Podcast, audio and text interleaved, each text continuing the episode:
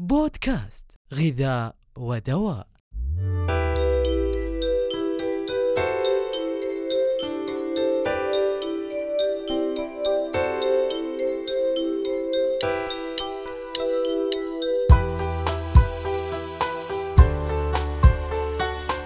أسعد الله أوقاتكم بكل خير، وأهلا وسهلا بكم في الحلقة الرابعة عشرة من بودكاست غذاء ودواء الذي يأتيكم من الهيئة العامة للغذاء والدواء بالمملكة العربية السعودية. أحييكم أنا عبد الرحمن السلطان، وضيفي اليوم هو الأستاذ هاني منسي، مدير إدارة دعم التسجيل وتقييم المنتجات الغذائية بالهيئة العامة للغذاء والدواء. عمرك تساءلت عن المنتج الغذائي كيف يوصلك سليم؟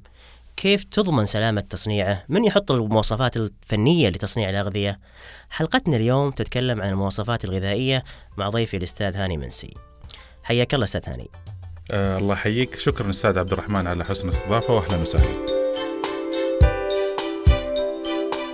نبدأ في أول سؤال، وش هي عناصر التشريعات الغذائية في المملكة العربية السعودية؟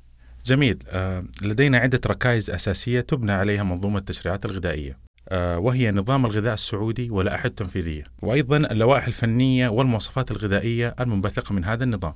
جميل، ذكرت اللوائح الفنية والمواصفات، وش الفرق بينهم؟ جيد، الفرق بسيط جدا بينهم.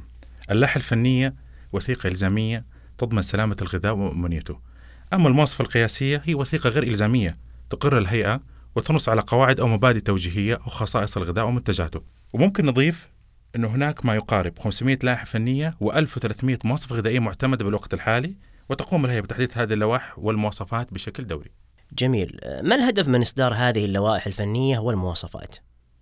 في الحقيقة هناك عدة أهداف من إصدار هذه اللوائح الفنية والمواصفات، لكن بركز على أهمها: حماية صحة المستهلك والصحة العامة، ضمان سلامة وجودة المنتجات، منع ممارسات الغش والتضليل، دعم الصناعات الوطنية، وإزالة أي عوائق فنية، والتلبية لمتطلبات منظمة التجارة العالمية.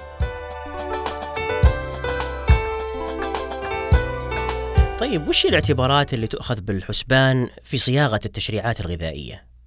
هذه نقطة مهمة جدا، ولكن عندنا اعتبارات جدا مهمة نأخذها في عين الاعتبار، أهمها سلامة الغذاء وجودته وحماية المستهلكين وتحسين مستوى الصحة العامة، بالإضافة إلى متطلبات الشريعة الإسلامية واعتبارات إقليمية ودولية تندرج تحت اتفاقيات منظمة التجارة العالمية.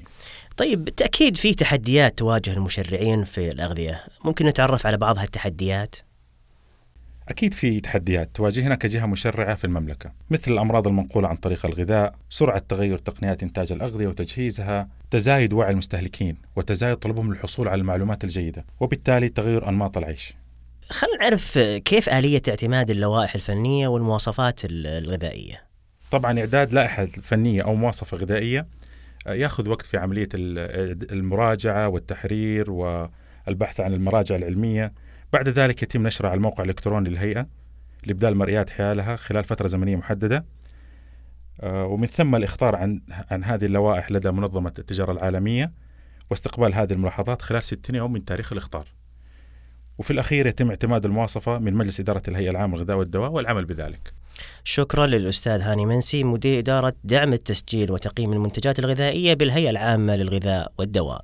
وأنتم أعزائي المستمعين، شكرا لمتابعتكم، وللمزيد من المعلومات عن الهيئة وعن ركن المستهلكين الرجاء زيارة الموقع الإلكتروني للهيئة العامة للغذاء والدواء. أشكركم وإلى اللقاء.